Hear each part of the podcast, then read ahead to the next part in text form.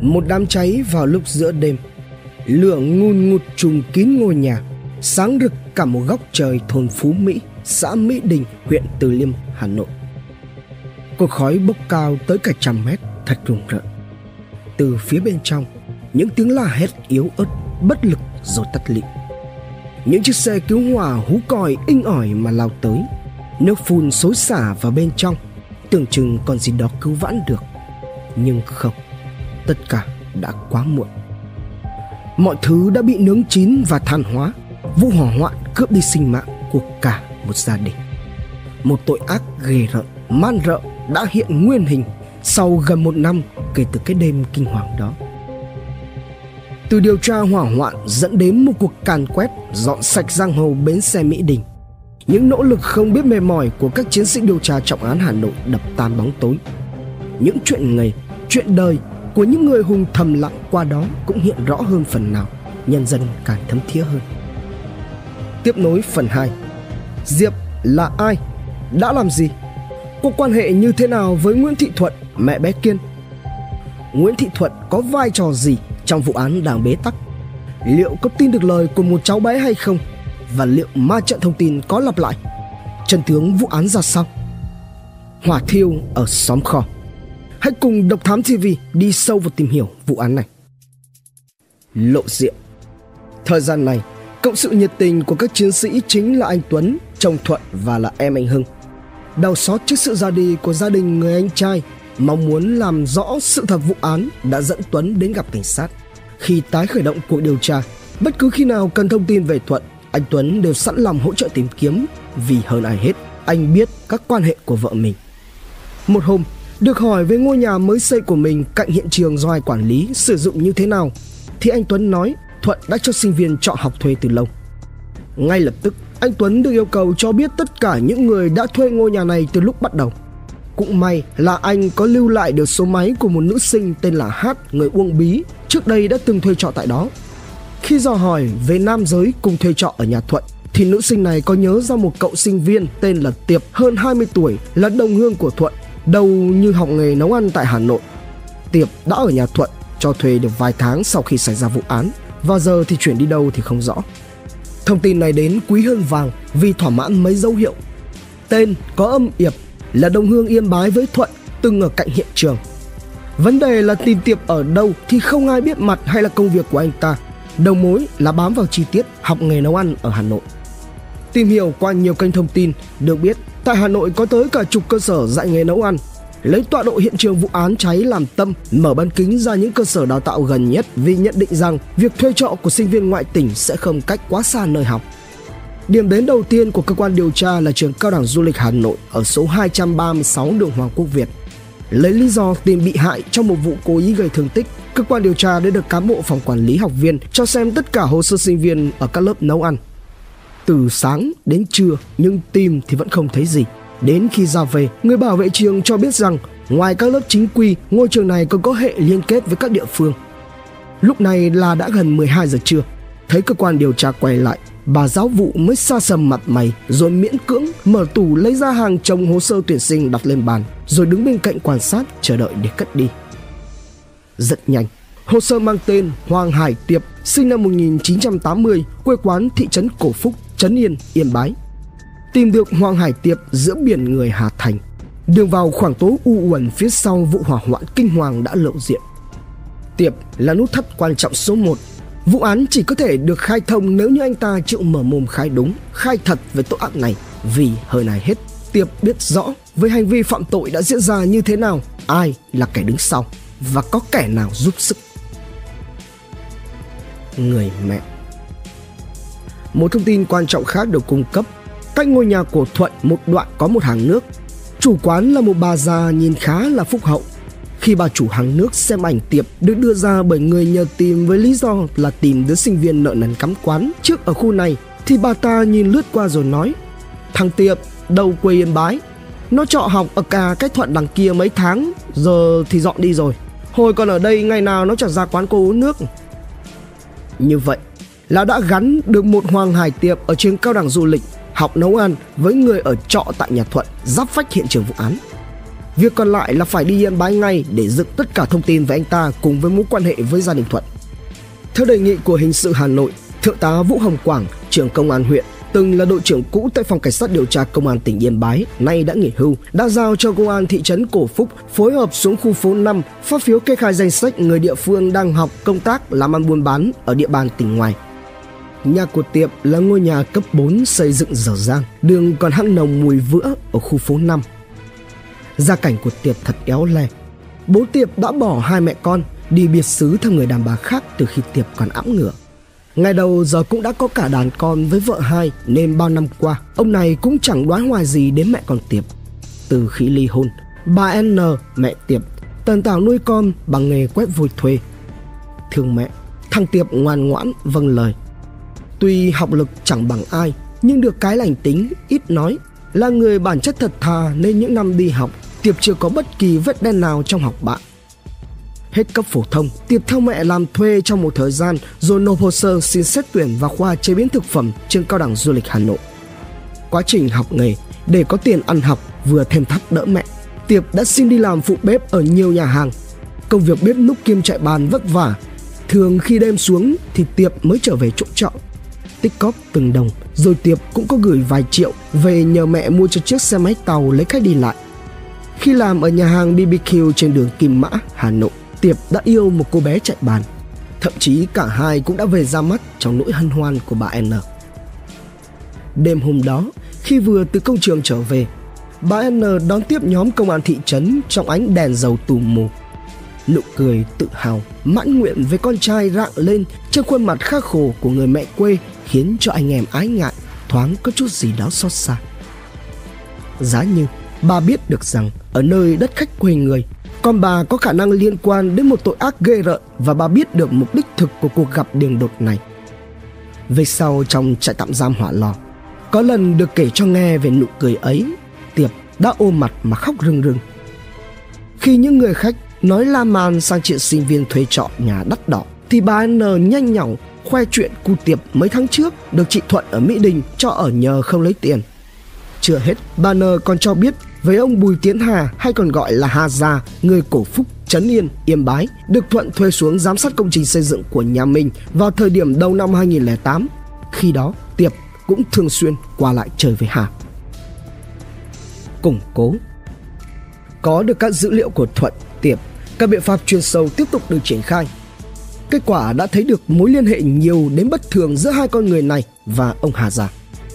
Điều vô cùng quan trọng là từ số máy điện thoại của Tiệp đã phát đi một cuộc gọi điện báo cháy vào tổng đài 114 vào dạng sáng ngày 25 tháng 1 2008, đúng lúc nhà anh Hưng đang phát hỏa.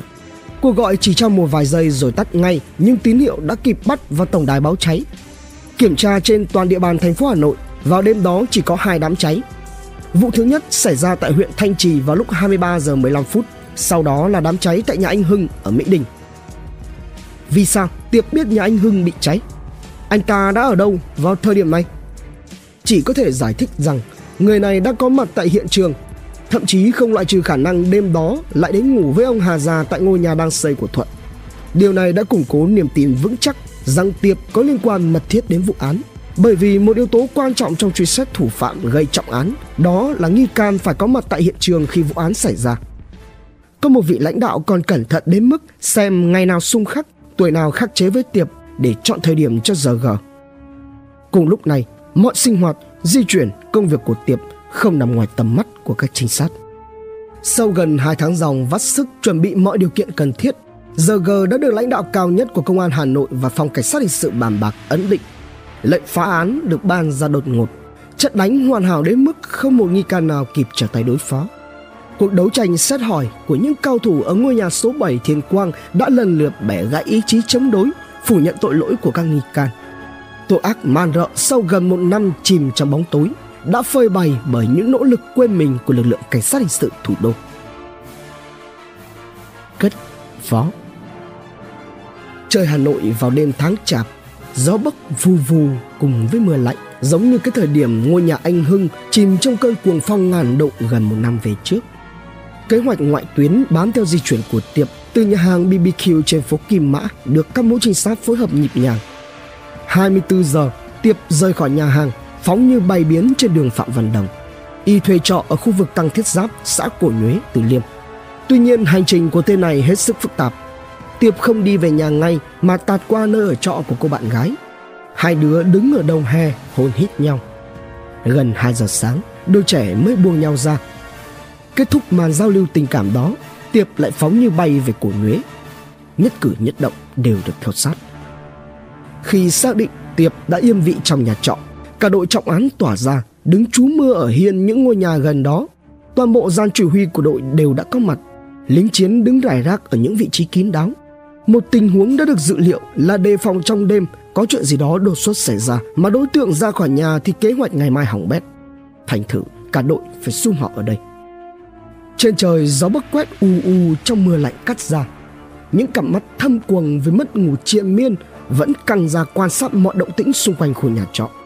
Tới tảng sáng, vòng vây khép chặt khu nhà trọ. Sau 7 giờ vài phút, ngày 31 tháng 12 2008, căn phòng trọ của Tiệp bị đập cửa. Cửa vừa mở thì ngay lập tức tờ giấy triệu tập được dơ ra rồi dẫn giải Tiệp ra ngoài. Dọc đường, tất cả đều cầm lặng. Khi đã yên vị trên xe, một chiến sĩ có hỏi Tiệp, từ lúc về Hà Nội học, cháu có làm gì sai không? Tiệp cúi gằm, nét mặt căng thẳng, sợ hãi. Tiệp được đưa vào căn phòng trên tầng 2 nhà số 7 Thiền Quang với một cái bánh mì, một chai nước, một gói thuốc Vina. Phía ngoài cửa có treo tấm biển đang họp không tiếp khách. Đối diện với Tiệp trong suốt buổi sáng đó là một tờ giấy và một cái bút. Quan sát qua thiết bị, thấy anh ta có vẻ rất buồn chồn, đứng ngồi không yên, đốt thuốc lá liên tục. Tới buổi trưa, Tiệp lại nhận được một suất cơm, ăn xong thì có người dọn đi, tuyệt không ai hỏi gì. 3 giờ chiều, một hướng trinh sát di chuyển đến khu vực Mỹ Đình bám sát Thuận.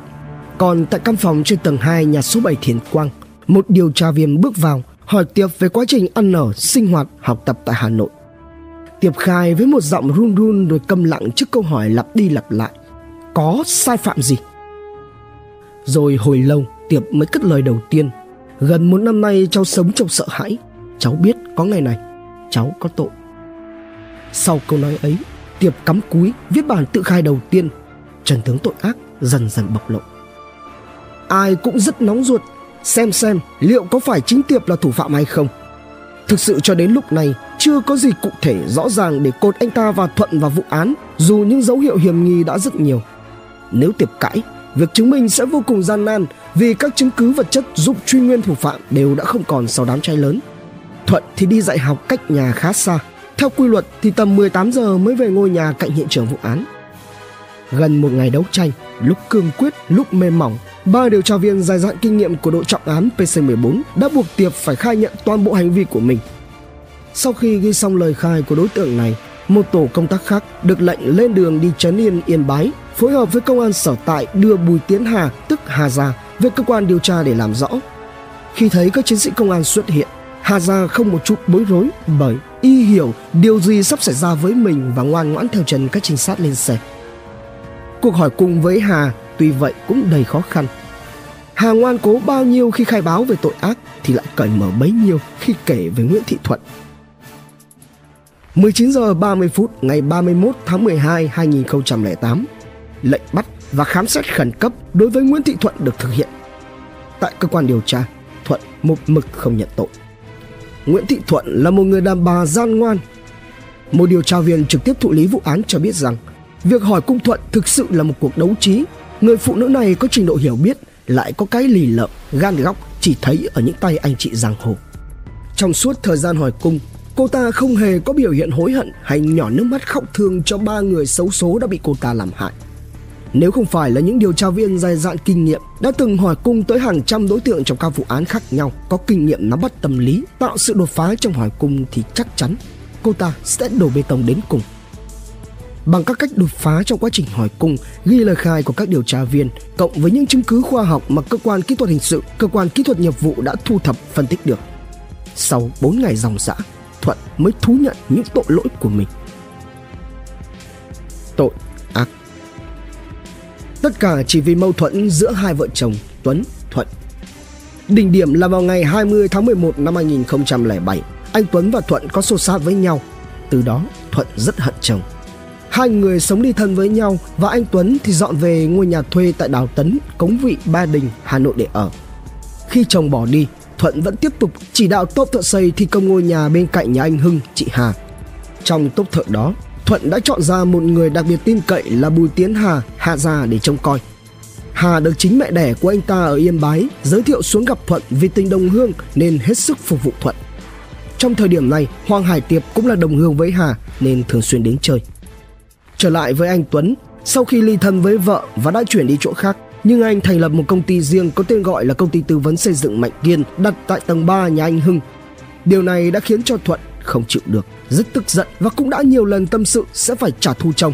Và một cuộc trả thù đã diễn ra kinh hoàng ngoài sức tưởng tượng. Ý định ban đầu của Thuận chỉ là đốt để dọa chơi thôi. Thuận đã bàn bạc với người đồng hương tin cậy của mình là Bùi Tiến Hà nhờ Hà mua một can xăng để đổ vào tầng 3 nhà anh Hưng nơi mà anh Tuấn đặt trụ sở công ty để hủy hoại tài sản. Ngày 23 tháng 1 2008, Hà đã lấy một chiếc can nhựa màu vàng 5 lít ở công trình xây dựng. Sau đó thì ra chợ Mỹ Đình mua xăng về để sẵn ở tầng 1 nhà Thuận. Thuận và Hà đã đặt vấn đề với Tiệp nhờ Tiệp cùng với Hà dùng xăng đốt nhà anh Hưng để đe dọa. Thuận hứa sau này khi xong việc sẽ cho Tiệp ở nhờ mà không lấy tiền. Điều này đã khiến cho Tiệp nhanh chóng nhận lời. Đêm ngày 24 tháng 1, Hà và Tiệp ngủ tại công trình đang xây dựng cạnh nhà anh Hưng. Đến khoảng 2-3 giờ sáng ngày 25 tháng 1 2008, Hà đã gọi Tiệp dậy đưa cho Tiệp một bao diêm và can xăng. Sau đó, cả hai đi ra ngoài sang trước cửa nhà anh Hưng. Hà lấy trong người ra một cây thước, loại thước thợ xây bằng nhôm kiểu ống hộp dài khoảng 1 mét, kích thước 2 x 5 cm, đưa cho Tiệp bảo luôn qua khe cửa, rót xăng vào ống thước nhôm chảy vào trong nhà. Sau khi đổ hết xăng trong can, Tiệp để can ở cửa, còn Hà thì đẩy chiếc thức nhôm vào trong nhà anh Hưng, đi về cửa nhà Thuận và bảo Tiệp đốt. Tiệp bật diêm cháy rồi ném vào can xăng. Khi thấy lửa cháy lan vào trong nhà thì cả Tiệp và Hà đều đi vào nhà, đóng cửa và ngủ ở tầng 1. Thượng tá Nguyễn Đức Trung, trưởng phòng PC14 khi đó cho biết, cơ quan công an đã tiến hành mọi biện pháp nghiệp vụ nhằm tìm ra thủ phạm. Đây cũng chính là vụ án mà anh em cán bộ chiến sĩ phải lao tâm khổ tứ suốt một năm trời. Tuy nhiên, sự việc cũng được làm sáng tỏ khi ngày rộ đầu của ba nạn nhân cũng đã gần kề, cũng là niềm vui của tất cả cán bộ chiến sĩ tham gia chuyên án. Ngay sau khi công an Hà Nội phá được vụ trọng án giết người hủy hoại tài sản ở xóm kho Mỹ Đình, Từ Liêm, Hà Nội, lãnh đạo Bộ Công an đã quyết định khen thưởng đột xuất cho các đơn vị có thành tích xuất sắc trong điều tra khám phá. Thượng tướng Lê Thế Tiệm, Ủy viên Trung ương Đảng, Thứ trưởng Bộ Công an nhấn mạnh đây là một chiến công lớn của Công an Hà Nội, góp phần cụ thể hóa những mục tiêu của đợt cao điểm tấn công chấn áp tội phạm, bảo vệ Tết Nguyên đán kỷ sửu 2009. Tòa tuyên án Do người bị hại là anh Nguyễn Trí Hưng là quân nhân nên vụ án được chuyển sang cơ quan điều tra của Bộ Quốc phòng. Trong hai ngày 3 và 4 tháng 8 2010, Tòa sơ thẩm Toán quân sự quân khu thủ đô đã tiến hành xét xử sơ thẩm vụ án với các mức hình phạt tù trung thân đối với bị cáo Nguyễn Thị Thuận, 20 năm tù giam đối với Bùi Tiến Hà và 18 năm tù giam đối với Hoàng Hải Tiệp. Ngày 9 tháng 8 2010, cả ba bị cáo kháng cáo toàn bộ bản án sơ thẩm đòi minh oan. Ngày 18 tháng 8 2010, ông Bùi Tiến Lực, cha đẻ của nạn nhân Bùi Thu Hà và bà Hoàng Thị Huỳnh, mẹ đẻ của nạn nhân Nguyễn Trí Hưng đã kháng cáo bản án sơ thẩm đề nghị áp dụng các tình tiết tăng nặng, giết người có tổ chức, cố tình thực hiện tội phạm đến cùng, phạm tội trong các trường hợp đặc biệt nghiêm trọng để tuyên phạt bị cáo Thuận với mức án tử hình, Hà trung thân và Tiệp từ 20 năm đến 23 năm tù giam. Trong các ngày 31 tháng 11 và 1 tháng 12 2010, Tòa Phúc thẩm, Tòa án Quân sự Trung ương đã tiến hành xét xử phúc thẩm, tuyên y án sơ thẩm với các mức hình phạt tù trung thân đối với bị cáo Nguyễn Thị Thuận, 20 năm tù giam đối với bị cáo Bùi Tiến Hà và 18 năm tù giam đối với bị cáo Hoàng Hải Tiệp. Phía gia đình người bị hại bày tỏ sự bất bình với bản án này. Ác phụ Mấy lần ra tòa sơ thẩm rồi phúc thẩm, chưa một ai trông thấy Thuận rơi nước mắt một lần nào. Chị ta tỏ ra giáo hoảnh, gương mặt cong cấn cầng cầng có lúc giơ tay chỉ thẳng vào ba di ảnh của nạn nhân và nói những lời xúc phạm, khiến cho người dân chứng kiến phiên tòa hết sức bức xúc, la ó, thậm chí là ném cả chai lọ, hoa quả về phía thuận. Chưa hết, khi đã ung dung với mức án trung thân, nghĩa là biết mình đã thoát án tử và đương nhiên còn tồn tại được trên cuộc đời này. Từ phía trong trại giam, Thuận đã tìm cách gửi thư về cho cậu con trai, hòng gieo rắc vào đầu óc non nớt của cậu bé những suy nghĩ xấu về anh Nguyễn Trí Tuấn. Điều đó cũng có thể thông cảm rằng với tâm địa ích kỷ của một người đàn bà khi mà Thuận đang muốn lấy lòng cậu bé. Nhưng điều không thể chấp nhận được đó là chị ta đã đổ hết tội lỗi cho chồng mình. Thậm chí, Thuận còn xui con với hỏi anh Tuấn rằng, Bố hại mẹ, để mẹ phải đi tù, có trời đất biết, Đêm về bố có ngủ ngon không Đêm có thấy bác Hưng đứng ở đầu giường không Không hiểu, Người đàn bà ấy có hiểu rằng sự trơ trắng Trắng trợn, nham hiểm Sẵn sàng thay đen đồ trắng của mình Sẽ là những mầm độc ảnh hưởng rất xấu Đến sự phát triển nhân cách của cháu Kiên sau này. Điều đó cũng chứng tỏ Cho đến tận bây giờ Thuận vẫn không hề ân hận khi đã cướp đi mạng sống của ba người. Một người là anh chồng một người là bạn thân từ thuở chăn trâu cắt cỏ với thuận và một người là bé thảo hiền một bé gái đẹp như thiên thần.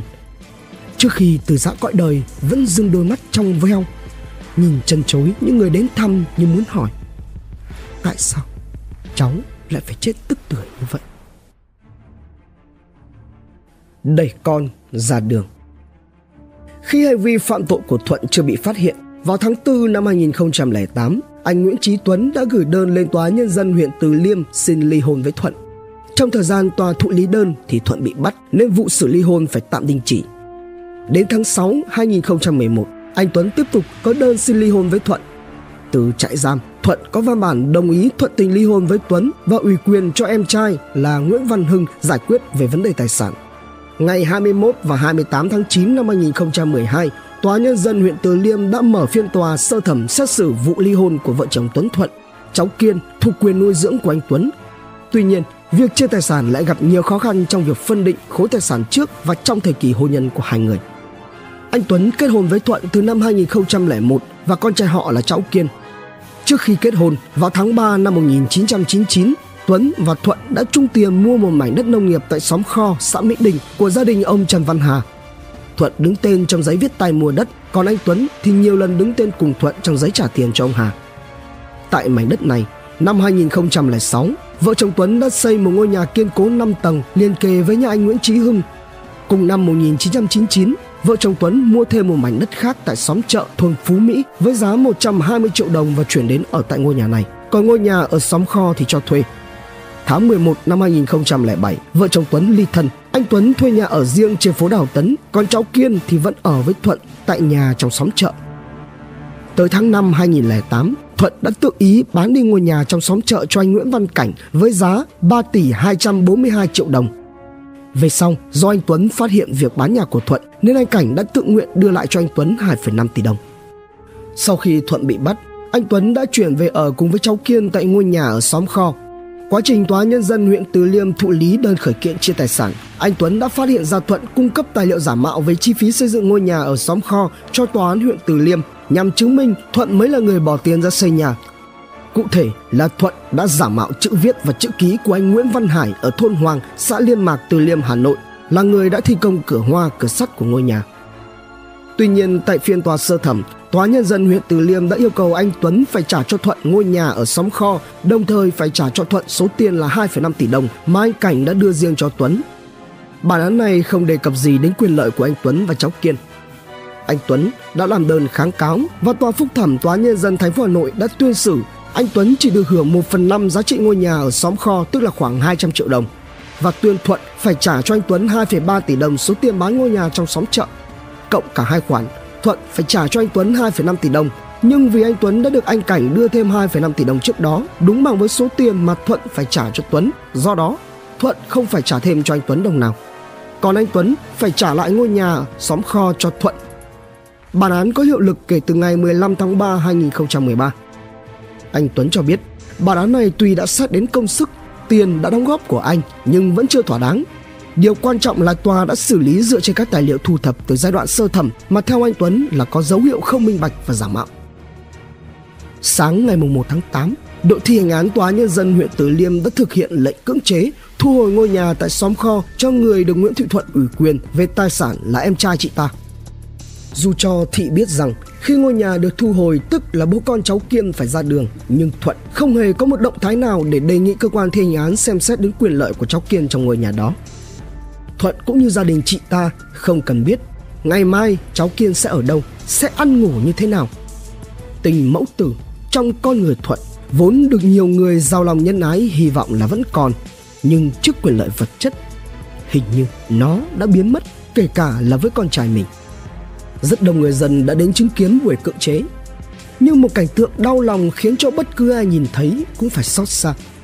Ở trên tầng hai ngôi nhà, cháu kiên đeo khăn tang cùng với bà nội mình là hoàng thị huỳnh, dâng cao ba di ảnh của các nạn nhân đã bị thuận thiêu sống trước bàn thờ nghi ngút khói hương hét lên những tiếng khản cổ. Các bác ơi, đừng lấy nhà của cháu. Mẹ thuận ơi, sao mẹ lại đuổi con ra đường? Khiến cho người dân vô cùng bức xúc và thương xót cháu bé. Và cuối cùng, trước sự phản đối quyết liệt của người dân, việc cưỡng chế đã phải tạm hoãn. Trân trọng cảm ơn quý khán thính giả đã theo dõi. Subscribe, ấn chuông đăng ký để cập nhật những video mới nhất. Like, share, chia sẻ tới nhiều người hơn. Comment những suy nghĩ, ý kiến, bình luận của bạn hay những gợi ý đóng góp để chúng tôi được hoàn thiện hơn. Nguồn tổng hợp và tham khảo. Theo trung tá đào trung hiếu, cựu trinh sát hình sự, cảnh sát toàn cầu online an ninh thế giới, báo công an nhân dân điện tử, an ninh thủ đô cùng nhiều nguồn khác. Độc thám tv